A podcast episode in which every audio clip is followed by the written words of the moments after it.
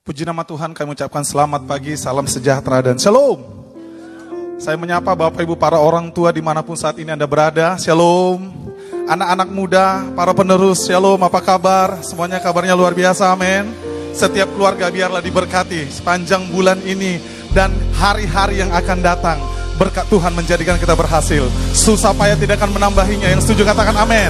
Mari bersama bangkit berdiri. Kita akan memuji-muji Allah kita yang luar biasa. Berikan tepuk tangan sorai-sorai bagi Yesus Tuhan kita. Woo, haleluya. Mari Bapak Ibu, Anda yang di rumah-rumah, bahkan Anda yang di rumah sakit, saat ini bersama-sama dengan sukacita akan pujian ini. Bukti karyamu nyata dari hari ke hari. Besar cintamu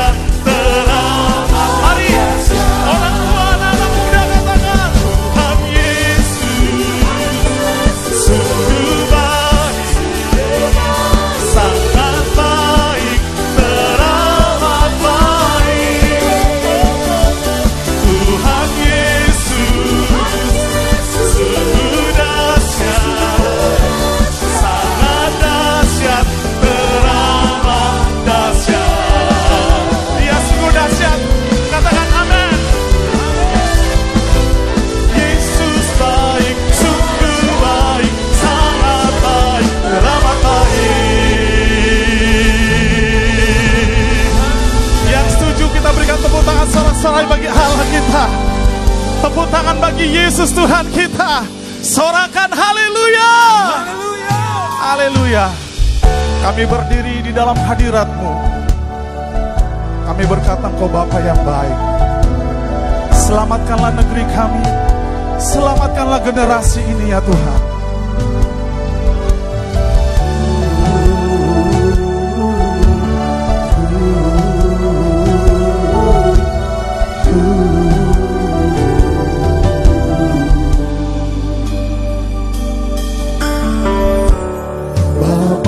ku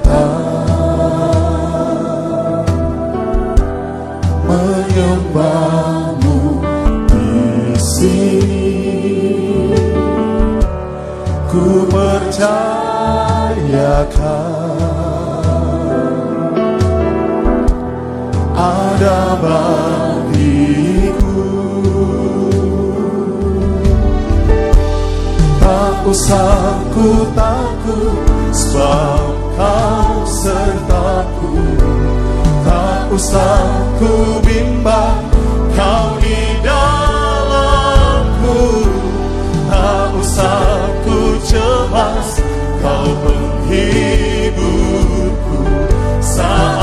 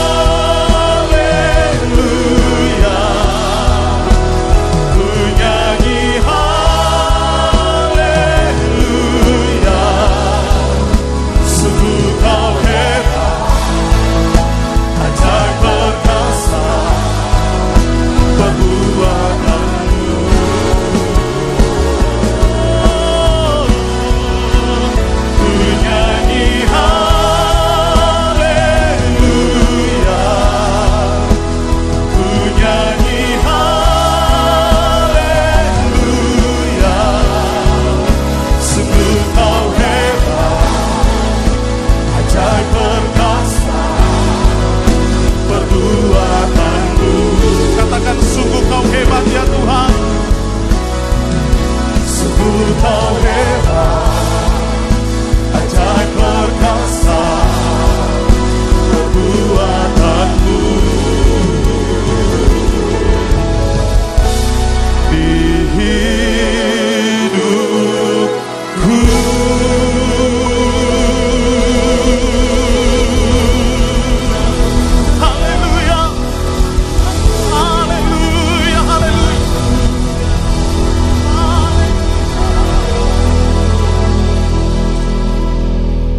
Saudara-saudara mari kita bersatu dalam doa mohon tuntunan roh kudus untuk pemberitaan firman Tuhan. Bapa kami dalam sorga betapa kami bersyukur untuk kesempatan yang terlampau indah bagi kami menikmati keintiman bersama dengan Engkau dan satu kesempatan yang tidak pernah ada duanya bahwa kami berhadap-hadapan dan dengan Engkau dan menerima segala kemuliaan-Mu dalam hidup kami. Saatnya kami mau mendengarkan firman Tuhan. Buka hati dan pikiran kami dan berkati setiap kami melalui firman-Mu. Yang sakit Tuhan sembuhkan, yang lemah Tuhan kuatkan, yang mengalami pergumulan apa pun bahkan ketika kami katakan mustahil. Di dalam Yesus Kristus tidak ada perkara yang mustahil. Engkau berkuasa dan berdaulat atas hidup kami dan kami mempersembahkan kehidupan kami di atas mezbahmu yang kudus dan memuliakan Engkau. Inilah kami. Kami siap mendengarkan firman-Mu dalam nama Tuhan Yesus. Amin. Silahkan duduk kembali. Shalom, saudara-saudara yang ada di ruang ini maupun yang ada di uh, tempat masing-masing dari tempat ini. Saya berterima kasih untuk kesempatan menyampaikan firman Tuhan. Pada hari ini kami saya akan menyampaikan sebuah tema kita berada di dalam sebuah tema integritas keluarga Kristen. Tetapi sebelum kita sekalian masuk kepada sebuah keluarga kudus yang diberkati oleh Tuhan, maka kita perlu mencari kehendak Tuhan saat kita bersama-sama akan membangun rumah tangga.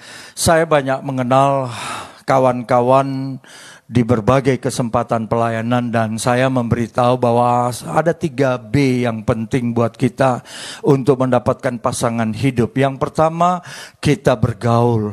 B yang pertama, B yang kedua kita berdoa kalau belum mendapat maka kita bercermin tentang situasi kehidupan kita. Saudara-saudara yang dikasih oleh Tuhan Yesus, saya akan mengajak kita membaca dari 2 Korintus pasalnya yang ke-6 ayat 14. Di sini dikatakan janganlah kamu merupakan pasangan yang tidak seimbang. Pada terjemahan lain menggunakan kata cook. Kalau kita lihat gambar ini menunjukkan cook itu harus dipikul bersama-sama dengan orang-orang yang tak percaya sebab persamaan. Apakah terdapat antara kebenaran dan kedurhakaan atau bagaimanakah terang dapat bersatu dengan gelap? Dan kemudian saya mengajak saudara-saudara kita membaca uh, di dalam uh, belum ya jadi saya akan uh, menyampaikan dulu bahwa uh, dalam sebuah buku yang sering kali saya uh, referensi buat pegangan saya adalah I Married You dari Walter Trobis, seorang penginjil yang dia melayani di Afrika dan dia banyak menolong orang-orang yang mencari pasangan hidup mereka dan ini bukanlah perkara yang begitu mudah. Ketika Walter Trobis antara Walter dan Ingrid menolong banyak orang, pernah terjadi sebuah kasus. Mohon maaf, ada seorang wanita yang kehidupannya terlampau kotor, dia menjajakan dirinya. Tetapi ketika dia dijama oleh Tuhan, dia mendapatkan pasangan seorang laki-laki yang begitu menyayangi dia, tetapi wanita ini memiliki pergumulan bagaimana dia bisa menerima uh, laki-laki yang begitu terhormat dan sangat takut akan Tuhan. Tuhan padahal dirinya begitu kotor. Tetapi Tuhan buka jalan di dalam buku I Merit You dikatakan bahwa Tuhan bekerja melampaui segala pikiran manusia. Sampai kemudian dia mengaku ke depan di hadapan uh, pasangannya bahwa dia adalah memiliki latar belakang yang begitu kotor dan Tuhan menggerakkan agar wanita ini memeriksakan dirinya ke bagian dokter kandungan dan saudara-saudara hasilnya sangat mengejutkan karena kemudian didapati bahwa wanita ini betul-betul gadis 100%. Tuhan betul-betul mengubah kehidupan wanita ini. Kalau saya dan saudara percaya 2 Korintus 5 ayat 17, siapa di dalam Kristus, dia adalah ciptaan yang baru, yang lama sudah berlalu dan yang baru itu tiba. Dia memperoleh tubuh yang baru dan mereka kemudian menikah dalam perkawinan yang kudus.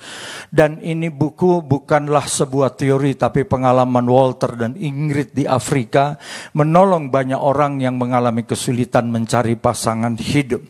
Saudara-saudara yang dikasih oleh Tuhan, problem dari suami istri hari-hari ini sering kali uh, banyak keluarga yang kehilangan integritas. Ada yang mengatakan bahwa saya ini uh, menyesal memiliki pasangan hidup. Ada yang mengatakan ternyata saya salah uh, memilih pasangan. Ada yang mengatakan saya akhirnya jadi dengan dia karena terpaksa, tetapi juga memang uh, konsep dari perkawinan itu keliru. Kalau saya meminta mereka yang akan dinikahkan, dikawinkan di gereja, saya menegaskan tentang konsep perkawinan yang bersifat permanen.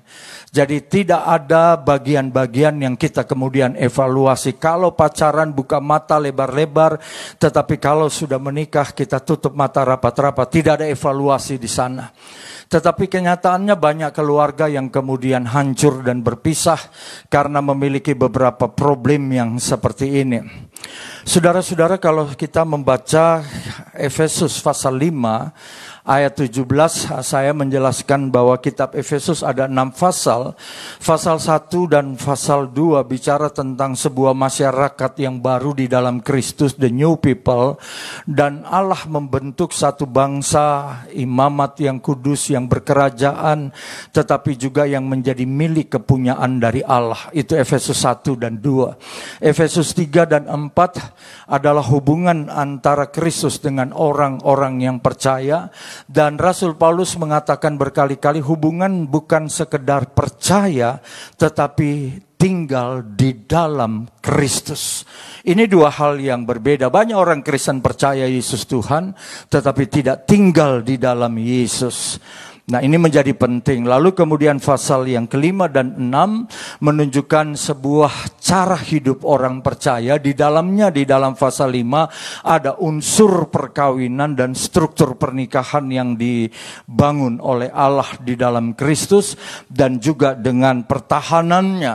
Dan di pasal 6 digambarkan tentang bagaimana kita semua baik pribadi maupun keluarga menggunakan senjata perlengkapan Allah tanpa itu pasti kalah. Dan saudara-saudara di dalam Efesus 5 ayat 17, sebab itu janganlah kamu bodoh, tetapi upayakanlah, berjuanglah, usahakanlah supaya kamu mengerti kehendak Tuhan. Tidak mungkin saya membangun sebuah keluarga Kristen yang berintegritas kalau saya tidak bisa memahami pasangan saya yang diberikan oleh Tuhan. Dan saudara-saudara dalam hal ini menjadi sangat menarik kalau kita membaca di dalam Efesus 5 ayat yang ke-17, usahakanlah supaya kamu mengerti kehendak Tuhan. Ada buku yang mengajar saya juga bahwa manusia itu adalah makhluk yang disebut homo semiotics. Nah, ini menggambarkan manusia yang tidak bisa lepas dari tanda. Saya dan saudara tidak bisa lepas dari tanda-tanda. Dan di dalam Alkitab ada tiga tanda. Yang pertama adalah stigma. Kalau saya mendapatkan pasangan yang dari Tuhan, maka yang pertama yang muncul adalah tanda secara lahiriah. Jangan Joni dengan Matius nikah. Harus Joni dengan Tiur yang menikah. Kira-kira begitu.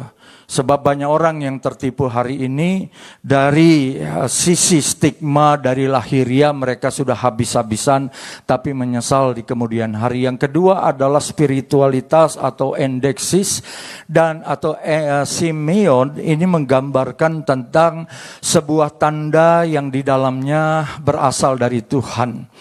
Ini tanda-tanda spiritualitas kalau saya pacaran dengan kekasih saya, hari Minggu pacar saya mengajak saya pergi ke puncak, pergi ke daerah Toba dan ke mana saja. Uh, ini menunjukkan bahwa pasangan ini pasti bukan datang dari Kristus. Karena kalau dia berasal dari Kristus, dia akan sangat rohani. Kalau kita sedang kuliah, dia mengajarkan kepada kita, kamu belajar yang baik ya, supaya diberkati oleh Tuhan. Tetapi kalau tanda-tanda dari kekasih kita sudah berlawanan dengan spiritualitas Kristen, maka itu bukan datang dari Tuhan. Dan yang ketiga adalah tanda ajaib yang disebut dengan endeksis.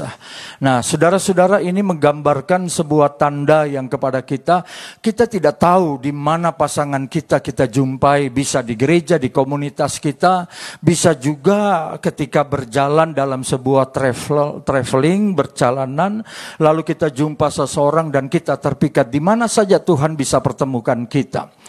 Tetapi saudara-saudara manusia adalah makhluk yang tidak bisa lepas dari tanda. Kalau kita membaca di dalam Alkitab beberapa tanda, misalnya dikatakan di dalam Matius pasal 3, aku membaptis kamu sebagai tanda pertobatan. Ada tanda pertobatan.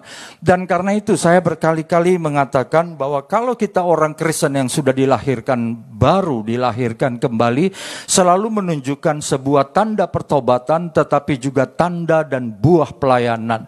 Kalau ini tidak muncul, maka kita bukan orang Kristen yang dilahirkan kembali. Ada buah pertobatan, tetapi ada juga buah pelayanan. Itu seimbang.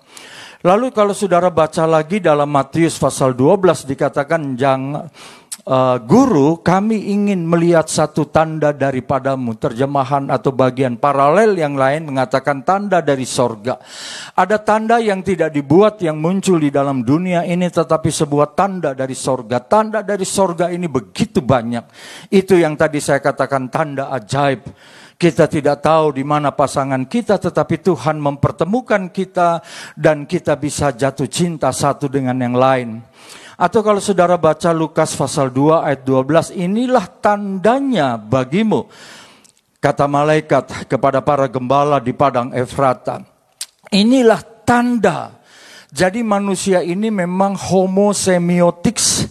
Manusia yang tidak bisa lepas dari tanda. Untuk membangun rumah tangga tidak hanya bermodalkan jatuh cinta. Tetapi harus ada tanda yang menyertainya. Kalau saudara baca Markus pasal 16, tanda-tanda ini menyertai orang percaya. Nah, tanda-tanda ini bahwa kita hidup juga dengan tanda. Tadi saya mengatakan ada tanda secara lahiria, ada tanda secara spiritualitas, dan ada tanda keajaiban. Kita bisa berjumpa di mana saja dengan pasangan hidup kita, dan itu merupakan kedaulatan dari Tuhan. Saudara-saudara, saya pernah pada waktu saya remaja, saya selalu berkata begini, bagaimana kalau saya menemukan pasangan hidup saya? Lalu saya coba membuat analogi, ada dua. Satu wanita begitu cantik, hatinya buruk. Yang kedua, wanita yang rupanya buruk, tetapi hatinya mulia. Yang mana yang saya pilih? Wajar dong berbicara begitu namanya juga cari kehendak Tuhan dan pasangan hidup. Saya segera putuskan cari yang cantik. Nanti orang berkata kepada saya, loh hatinya kan buruk. Lalu saya menjawab, hati bisa dirubah dalam nama Yesus, hidup di dalam Yesus, hatinya berubah. Wajahnya tidak berubah.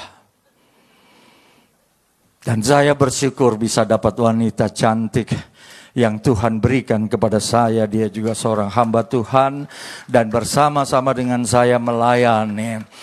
Wajahnya cantik dan hatinya pun mulia. Tanpa dia saya tidak bisa berbuat apa-apa walaupun saya sering kali mengajarkan bahwa di luar Yesus kamu tidak bisa berbuat apa-apa. Saudara-saudara dulu saya berpikir kalau menikah maunya dengan wanita yang rambut pirang, mata biru, cita-cita boleh dong ya tinggi. Karena kalau saya orang Manado, lalu kawin sama Manado, domestik sama domestik, lalu keturunannya pasti lokal juga. Saya rindu punya sesuatu yang sedikit berbeda dari lokal. Jadi saya pernah besar di kawasan Menteng di Jakarta, banyak gadis-gadis remaja dari berbagai bangsa tinggal di Jalan Basuki dan saudara-saudara saya selalu berpikir yang seperti inilah yang saya mau. Jadi itu menjadi hasrat saya setiap kali saya menatap wanita mata biru, rambut pirang, jantung saya susah saya kontrol.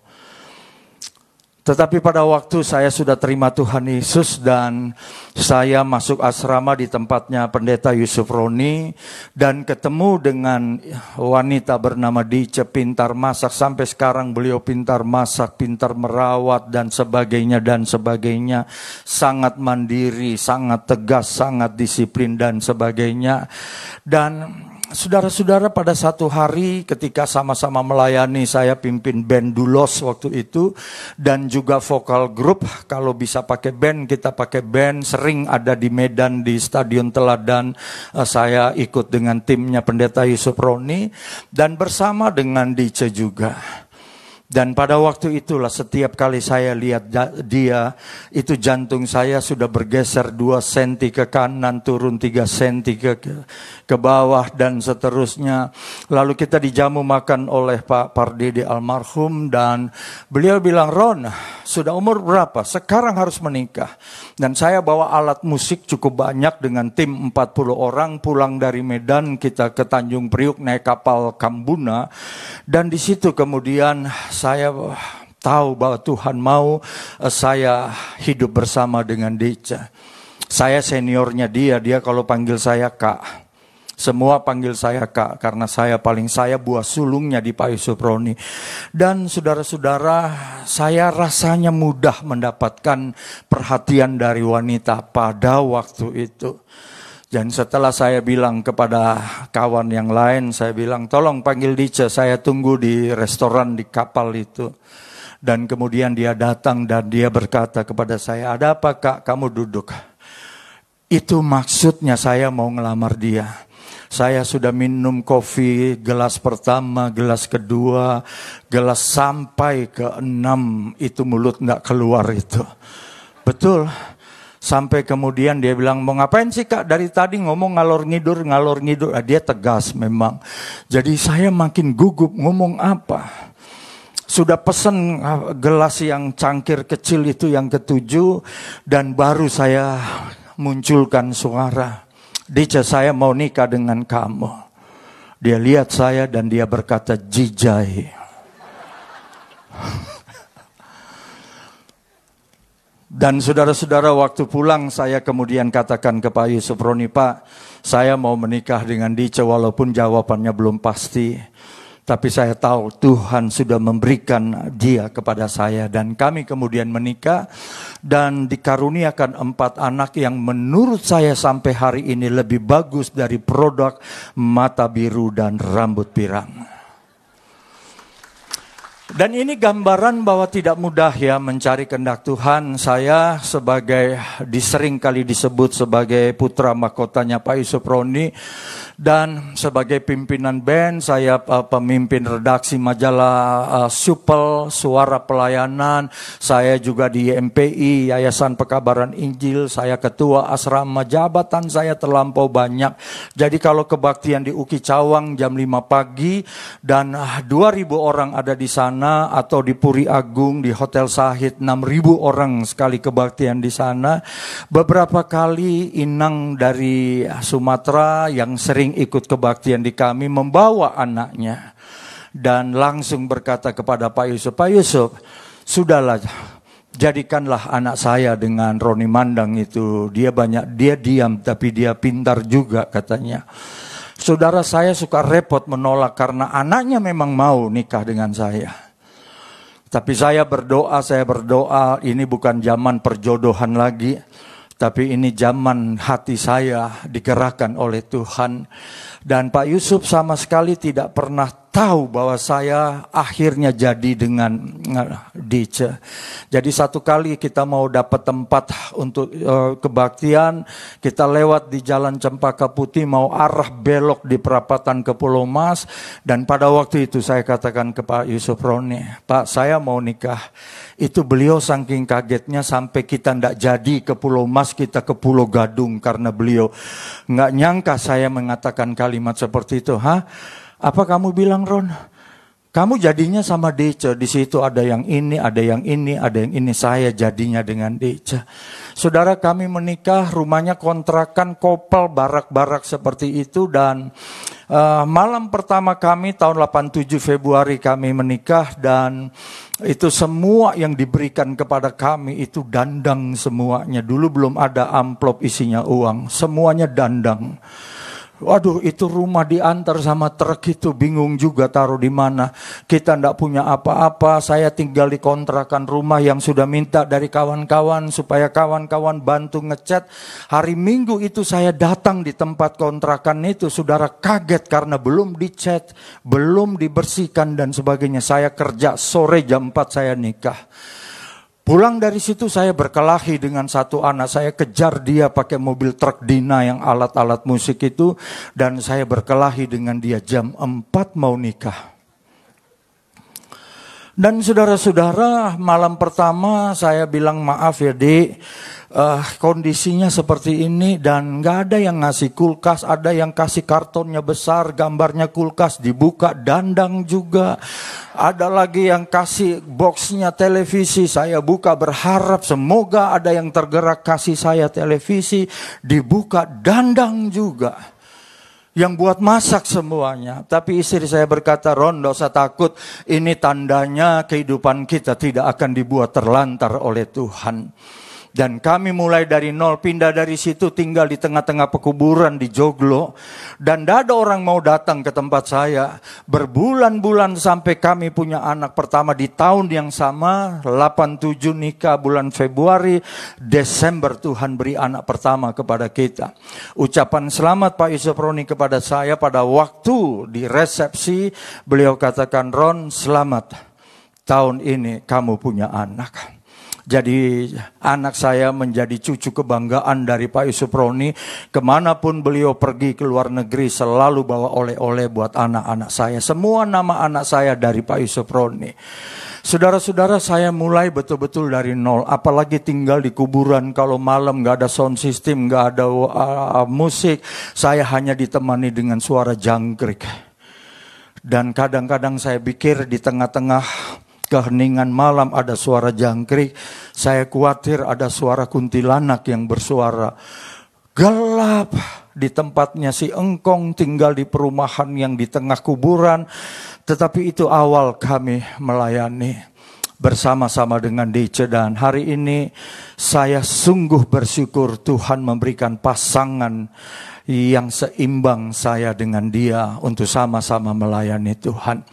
Nah saudara-saudara ini gambaran dari apa yang eh, sudah kita ya, dapatkan. Tanda menjadi sangat penting. Kalau saya dan saudara diberi pasangan hidup dalam perkawinan uh, Kristen sering kali kita uh, bersatu karena sama-sama suku, tetapi bisa juga beda suku. Istri saya Ambon, saya Manado. Istri saya sukanya makan papeda, sampai hari ini saya belum pernah makan papeda. Saya orang Manado sukanya makan tikus sama kelelawar. Itu namanya kawok dengan paniki. Kalau saudara pergi ke Sulawesi Utara, itu daerah yang hard kuliner. Makanya di Manado tidak ada kebun binatang, karena kalau ada habis semua sama orang Manado. Dan istri saya kalau masakin kawok itu yang model tikus itu selalu berkata, Pi biar gue dipenuhi roh kudus, gue gak akan makan jenis makanan ini. Dan begitu, kita bisa bersama dan bersatu di antara yang berbeda. Tetapi perkawinan juga bisa terjadi uh, sesama bangsa, beda suku, atau juga beda bangsa. Ada kawan saya anggota gereja, dia nikah dengan orang Amerika, orang Amerikanya belajar bahasa Indonesia, masih terpatah-patah dengan bahasa Indonesia pada satu kali ketika istrinya pergi, si orang Amerika yang suami ini dia bicara kepada pembantunya, dia bilang, "Neng, tolong buka celana." Si Nengnya lari. Duh kok Tuhan minta saya buka celana.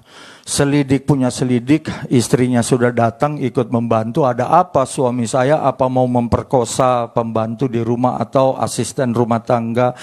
Ternyata maksudnya dari suami ini tolong buka jendela. Dia tidak bisa bedakan jendela dengan celana. Itu beda bangsa, beda budaya, cross culture. Kawan saya orang dari Jawa yang sangat apa ya, kromo inggil, dia nikah dengan pemuda Jawa juga yang sangat ke Amerika Amerikaan kalau di rumah celana pendek hanya pakai kaos singlet seperti mau main basket dan ibu daripada perempuan ini suka bilang begini, "Nak, kasih tahu ke suamimu bahwa kalau ada mama di sini jangan sembarangan bersikap begitu." Suaminya bilang begini, ini memang gaya asli saya. Kalau nonton, makan di depan televisi, angkat kaki, celana pendek, kolor dan sebagainya. Saudara tahu akhirnya bercerai. Karena beranggapan laki-laki ini tidak pantas untuk mendampingi anak perempuannya. Nah, ini salah satu gambaran yang terjadi atau berasal dari satu komunitas pendidikan perjodohan. Saya tidak pernah suka menggunakan kata perjodohan karena di Alkitab tidak ada. Yang ada di dalam Alkitab adalah pasangan yang seimbang, bukan perjodohan. Beda konsep perjodohan dengan konsep pasangan seimbang di Kristen. Dan karena itu saudara-saudara banyak orang merasa kalau menikah itu sama. Sama-sama sarjana musik, sama-sama SH, sarjana hukum, sama-sama dari satu komunitas, kita sama-sama. Padahal perkawinan itu tidak harus selalu sama-sama bisa datang dari mana saja. Dan yang terakhir perkawinan Kristen adalah inisiasi daripada Allah. Saudara-saudara yang dikasih oleh Kristus, kalau saudara lihat Yusuf dan Maria, eh, saya menyebutkan inilah gambaran dari keluarga yang terdiri dari percaya dan curiga. Pada waktu Maria disebutkan hamil, Yusuf tidak bisa menerima begitu saja dan Yusuf curiga. Dan dia berkata, bagaimana mungkin saya menikah dengan wanita yang hamil tradisi daripada adat kami dan agama tidak memungkinkan hal itu terjadi. Lalu Yusuf berniat menceraikan Maria diam-diam. Cukup bagus orang ini. Dan saudara-saudara pada waktu itu juga ada kecurigaan daripada Yusuf. Mungkin ada garnisun 74 yang tidak jauh dari wilayah Nazaret. Dan mereka berpikir mungkin serdadu yang suka nakal datang ke perempuan-perempuan di desa itu telah melakukan sesuatu yang tidak senonoh kepada Maria. Sehingga kemudian Yusuf berpikir kalau saya jadi dengan dia sudah bertunangan, apa kata masyarakat terhadap saya yang sering kali menyebut saya ini, oh Yusuf ini orang yang tulus loh, yang saleh beragama. Kok kelakuannya begitu? Kalaupun mereka tahu bahwa Maria itu ternyata hamil bukan karena perbuatan Yusuf, pasti mereka akan mendesak keluarga besar Yusuf karena jangan kamu ambil Maria itu. Saudara rumah tangga yang dibangun selalu isinya ada dua, percaya dan curiga. Karena itu kalau di dalam kejadian pasal yang pertama, kedua, Tuhan berkata, aku akan memberikan penolong bagimu yang sepadan denganmu. Kata penolong itu Ezer. Tapi sering kali banyak suami beranggapan perempuan itu bukan Ezer, herder. Ngelacak handphone suami dilacak kalau suami pakai parfum dilacak dan sebagainya dan sebagainya. Walaupun ini bukanlah kita tapi gambarannya seperti itu. Jadi rumah tangga yang terjadi kalau ingin membangun integritas mana yang harus kita bangun? Ketika Yusuf kemudian diberitahu oleh malaikat bahwa itu terjadi karena Roh Kudus baru Yusuf percaya Rumah tangga Kristen biasanya percaya, curiga, percaya, curiga. Percaya terus-menerus juga harus totalitas. Dan saudara-saudara yang dikasih oleh Tuhan Yesus, kalau kita berkata pasangan itu ditetapkan oleh Allah, dan di dalam kejadian pasal 2 ayat 22 dan dari rusuk yang diambil Tuhan Allah dari manusia itu dibangunnya nyanyi huruf besar Seorang perempuan lalu dibawanya, mak comblangnya itu Tuhan. Bukan orang lain. Jangan cari pasangan hidup dari mak comblang orang ketiga. Dia harus datang daripada Tuhan. Dibawanya Tuhan yang membawanya. Dan akhirnya saudara-saudara yang dikasih oleh Kristus. Kalau kita baca dalam kejadian 2 ayat 23. Lalu berkatalah manusia itu setelah Tuhan buat Adam tertidur. Maka perkataan maaf Adam, perkataan Adam itu bukan siapa kamu ya kok mirip dengan saya. Tapi begitu dia bangun dari tidur dia lihat ada makhluk yang sama dengan dia yaitu Hawa, maka Adam berkata inilah dia. Kata inilah dia dalam terjemahan New American Standard Bible dikatakan at last itu diartikan bahwa akhirnya saya menemukan tulang dari tulangku dan daging dari dagingku. Saudara banyak orang menikah itu dia berkata ini mula-mula ya. Karena itu banyak orang Kristen yang menikah mulai dikenal dengan istilah harta gono gini. Di Kristen tidak dikenal sebetulnya itu. Semua menjadi milik bersama. Tetapi kenapa kemudian banyak orang yang tidak bisa berkata akhirnya inilah tulang dari tulangku dan daging dari dagingku misalnya. Karena mereka tidak memiliki prinsip perkawinan itu adalah permanen sekali untuk selamanya. Tidak ada yang kedua, tidak ada yang ketiga dan seterusnya. Sehingga kalau saudara baca di dalam kejadian 2 ayat 23 ini rahasia yang luar biasa Tuhan beritahu terhadap lembaga pertama dan juga terhadap lembaga perkawinan yang kudus. Pasal 3 manusia jatuh dalam dosa. Perkawinan terjadi di dalam pasal yang kedua. Dan saudara-saudara yang dikasih oleh Tuhan, pada akhirnya saya akan mengatakan berbahagialah perkawinan Kristen yang berasal dari Allah. Bukan karena kemampuan kita memilih seseorang, bukan karena kemampuan dari kawan-kawan mempertemukan kita, tetapi dibawanyalah kepada kita oleh Tuhan. Kiranya Tuhan Yesus memberkati kita sekalian. Mari kita berdoa Bapa dalam sorga puji syukur untuk hari ini kami belajar firman Tuhan di menara doa dan puasa bahwa mencari kehendak Tuhan adalah sebuah permulaan dan awal membangun integritas keluarga Kristen yang tetap kokoh di tengah-tengah dunia berdiri sebagai keluarga umat Allah milik kepunyaan Allah tetapi juga keluarga yang memuliakan engkau. Bersama-sama melayani Tuhan. Ini doa kami dalam nama Yesus. Amin Saudara-saudara kita mempersiapkan diri untuk perjamuan kudus. Kita menyanyikan lagu salibnya, salibnya Dan pendeta Johnson akan memimpin dan memandu kita. Salibnya,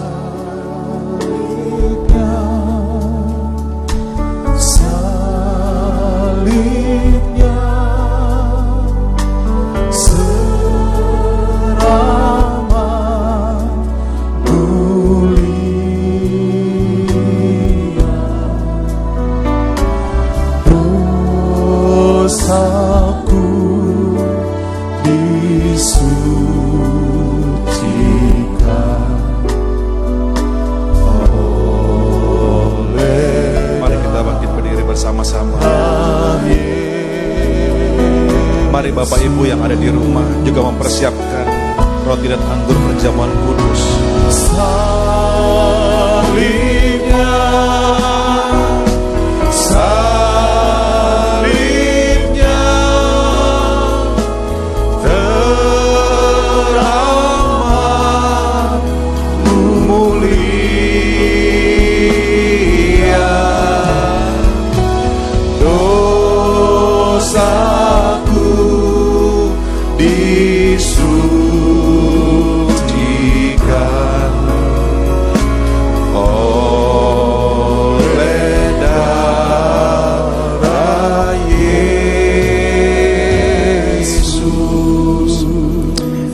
Bapak Ibu yang dikasih Tuhan, di dalam Mazmur 112 ayat 1 sampai 3 Firman Tuhan berkata, berbahagialah orang yang takut akan Tuhan dan yang sangat suka dengan segala perintahnya. Maka Tuhan berjanji, anak cucunya akan perkasa di bumi, karena angkatan orang benar akan diberkati. Harta kekayaan dalam rumahnya, kebajikan tetap untuk selama-lamanya. Biarlah kita berdoa melalui rumah tangga rumah tangga yang dipulihkan oleh Tuhan dan rumah tangga-rumah tangga yang, dikelu- yang diberkati oleh Tuhan. Maka melalui semuanya itu nama Tuhan yang dipermuliakan. Kita baru menyelesaikan conference The Call Evangelistic 2021 di tempat ini selama dua hari. Nah dengan satu tujuan bahwa seluruh kehidupan kita maka kita menjadi Injil yang terbuka yang bisa dibaca oleh semua orang. Dan kita berdoa, biarlah melalui keluarga-keluarga yang dipulihkan, keluarga-keluarga yang harmonis, keluarga-keluarga yang diberkati. Maka waktu orang melihat semuanya itu, orang melihat Tuhan. Bapak Ibu yang dikasih Tuhan, kalau kita masuk ke dalam perjamuan kudus, maka kita dipersatukan oleh Tuhan. Maka kita perlu kasih daripada Tuhan. Nah hari ini, mari selidiki setiap hati kita. Kalau kita menemukan sesuatu yang tidak baik, kalau kita menemukan sesuatu yang tidak benar, sebelum masuk dalam perjamuan kudus ini, kita mohonkan ampun di hadapan Tuhan. Biar kutuk itu diubah menjadi berkat melalui pengorbanan daripada Tuhan Yesus. Oh. Tuhan bila Tuhan menemukan hubungan-hubungan yang tidak baik, hubungan-hubungan yang tidak harmonis di tengah-tengah rumah tangga kami. Siang hari ini kami berdoa ampunkan segala kesalahan, ampunkan segala kekhawatiran, ampunkan segala pelanggaran setiap kami. Kuduskan kami Tuhan, ampuni kami. Sehingga biarlah perjamuan kudus ini itu boleh menjadi datangkan berkat bagi setiap kami. Terima kasih Tuhan. Terima kasih. Ini doa kami. Sebab apa yang telah kuteruskan kepadamu telah aku terima dari Tuhan, yaitu bahwa Tuhan Yesus pada malam waktu diserahkan mengambil roti. Mari kita angkat roti tangan kita tinggi-tinggi. Dan sesudah itu mengucap syukur atasnya, ia memecah-mecahkan berkata, inilah tubuhku yang diserahkan bagi kamu. Perbuatlah ini menjadi peringatan akan aku. Setiap kita yang dikasih Tuhan, bukankah roti tangan kita adalah persekutuan kita dengan tubuh Kristus? Makanlah dalam nama Tuhan Yesus.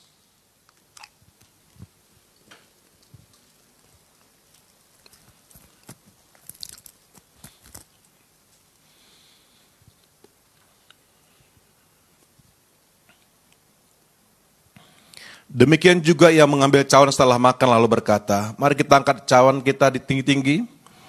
Cawan inilah perjanjian baru yang dimateraikan oleh darahku. Perbuatlah setiap kali kamu minumnya menjadi peringatan akan aku. Setiap kita dikasih Tuhan bukankah cawan tangan kita adalah persekutuan kita dengan darah Kristus? Minumlah dalam nama Tuhan Yesus.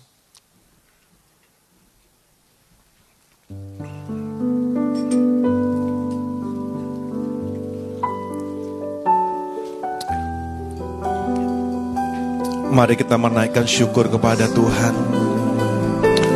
Oh, rala mata karala barala. Terima kasih, terima kasih. Terima kasih. Tuhan kami bersyukur untuk hari ini Untuk semua anugerah Tuhan Karena kami tahu sebagaimana kami ada Itu semuanya karena Engkau ya Tuhan Oh riana lama takara lama ya Himiara lama sando Hinara lama yasi Oh.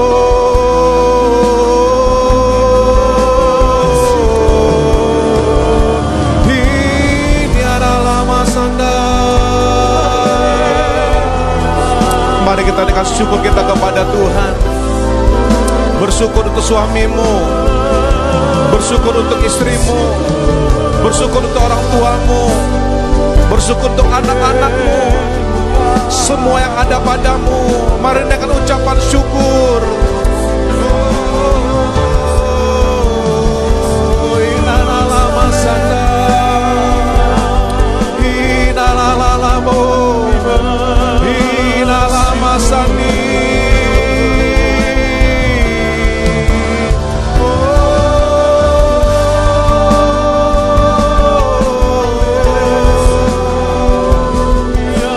Kami bersyukur untuk suami-suami kami.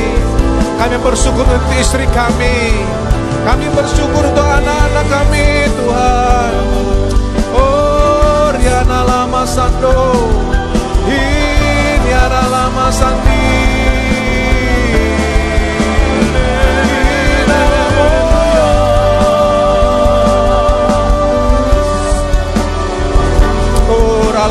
karala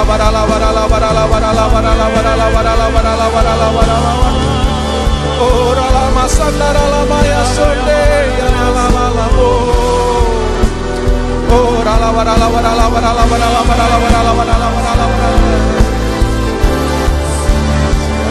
Ya rala maya Ya masande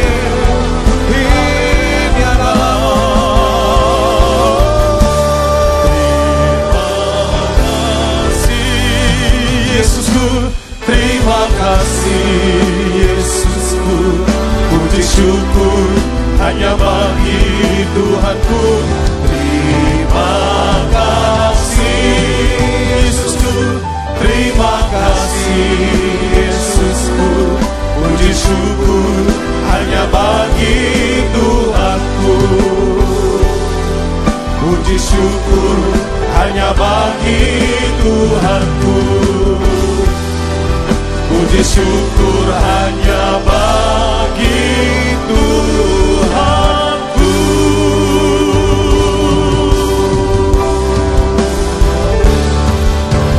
Mari kita beri tangan yang meriah bagi Tuhan Yesus.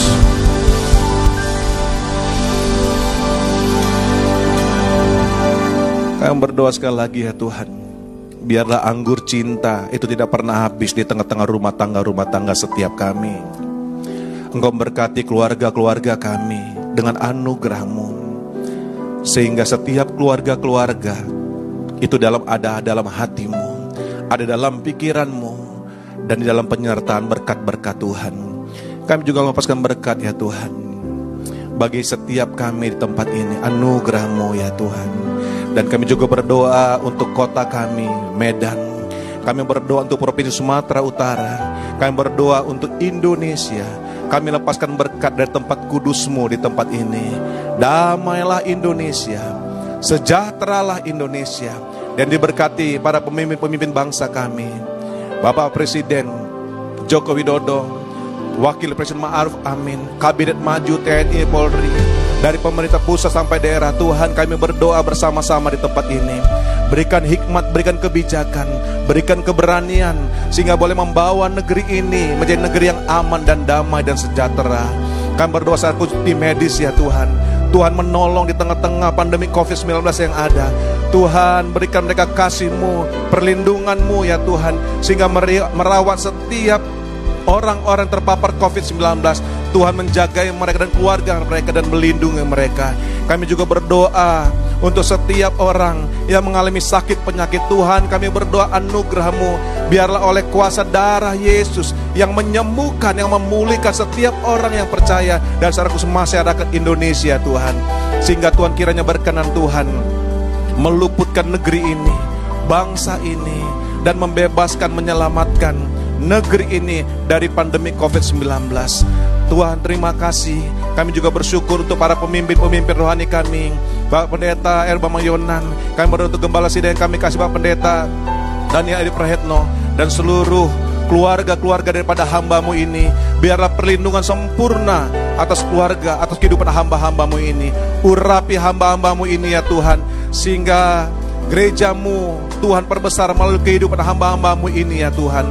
Berkati, lindungi, jagai ya Tuhan. Terima kasih Tuhan. Kami berdoa Biarlah juga anugerahmu bagi seluruh panitia pembangun rumah persembahan di tempat ini Dan setiap orang yang mengambil bagian untuk menabur. Kiranya Tuhan berkenan memberkati setiap kami Sehingga Kau juga pakai kami untuk menyelesaikan pembangun rumah Tuhan Rumah persembahan di tempat ini. Tuhan kami juga berdoa ya Tuhan Untuk Yerusalem Kami angkat tangan kami dan kami lepaskan berkat untuk Yerusalem. Shalom Yerusalem. Biarlah damai sejahtera sentosa dalam puri-puri dan tembok-tembokmu. Biarlah keselamatan turun atas Yerusalem. Diberkati juga setiap kami mencintai Yerusalem. Demikian hidup kami engkau berkati dengan hujan.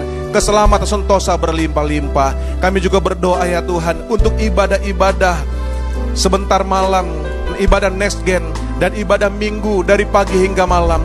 Tuhan berkenanlah engkau melindungi setiap gerejamu dengan perlindungan Tuhan sempurna sehingga tidak ada klaster-klaster dalam gereja-gereja. Bahkan ya Tuhan kami boleh mendengar ada mujizat kesembuhan dalam setiap kehidupan gerejamu ya Tuhan. Berkati hamba-hamba Tuhan yang melayani berkati umatmu yang hadir ya Tuhan. Terima kasih Tuhan. Kami bersyukur untuk semua anugerahmu. Kalau sebentar kami akan pulang dan kami bawa persembahan-persembahan kami. Kiranya Tuhan berkenan atas persembahan-persembahan kami sebagai tanda ucapan syukur dan hormat kami kepadamu. Ini doa kami Tuhan. Mari Bapak Ibu yang dikasih Tuhan kita angkat kedua tangan kita. Kita membuka hati kita dan biarlah kita pulang dan membawa berkat daripada Allah Bapa. Kasih yang sempurna daripada Tuhan Yesus Kristus serta persekutuan yang masih kuat kuasa Roh Kudus menyertai memberkati kita hari sampai selamanya sampai Maranatha. Yesus datang kedua kali menjemput kita di awan-awan permai. Mari kita percaya dan berkati Tuhan bersama-sama kita katakan. Amin. Tuhan Yesus berkata semuanya. Shalom. Bapak Ibu yang mau memberikan persembahan dapat memberikan persembahan dengan scan barcode yang ada di layar gadget Anda dan Bapak Ibu yang mau mengetahui seluruh kegiatan gereja dapat mengakses mengakses dan melihat di seluruh media sosial keluarga besar GBI Medan Plaja. Kami tetap mengingatkan tetap menjaga protokol kesehatan. Tuhan memberkati setiap keluarga. Shalom.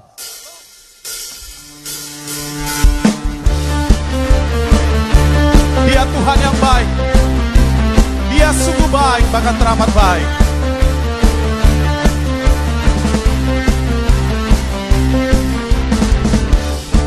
Bukti karyamu nyata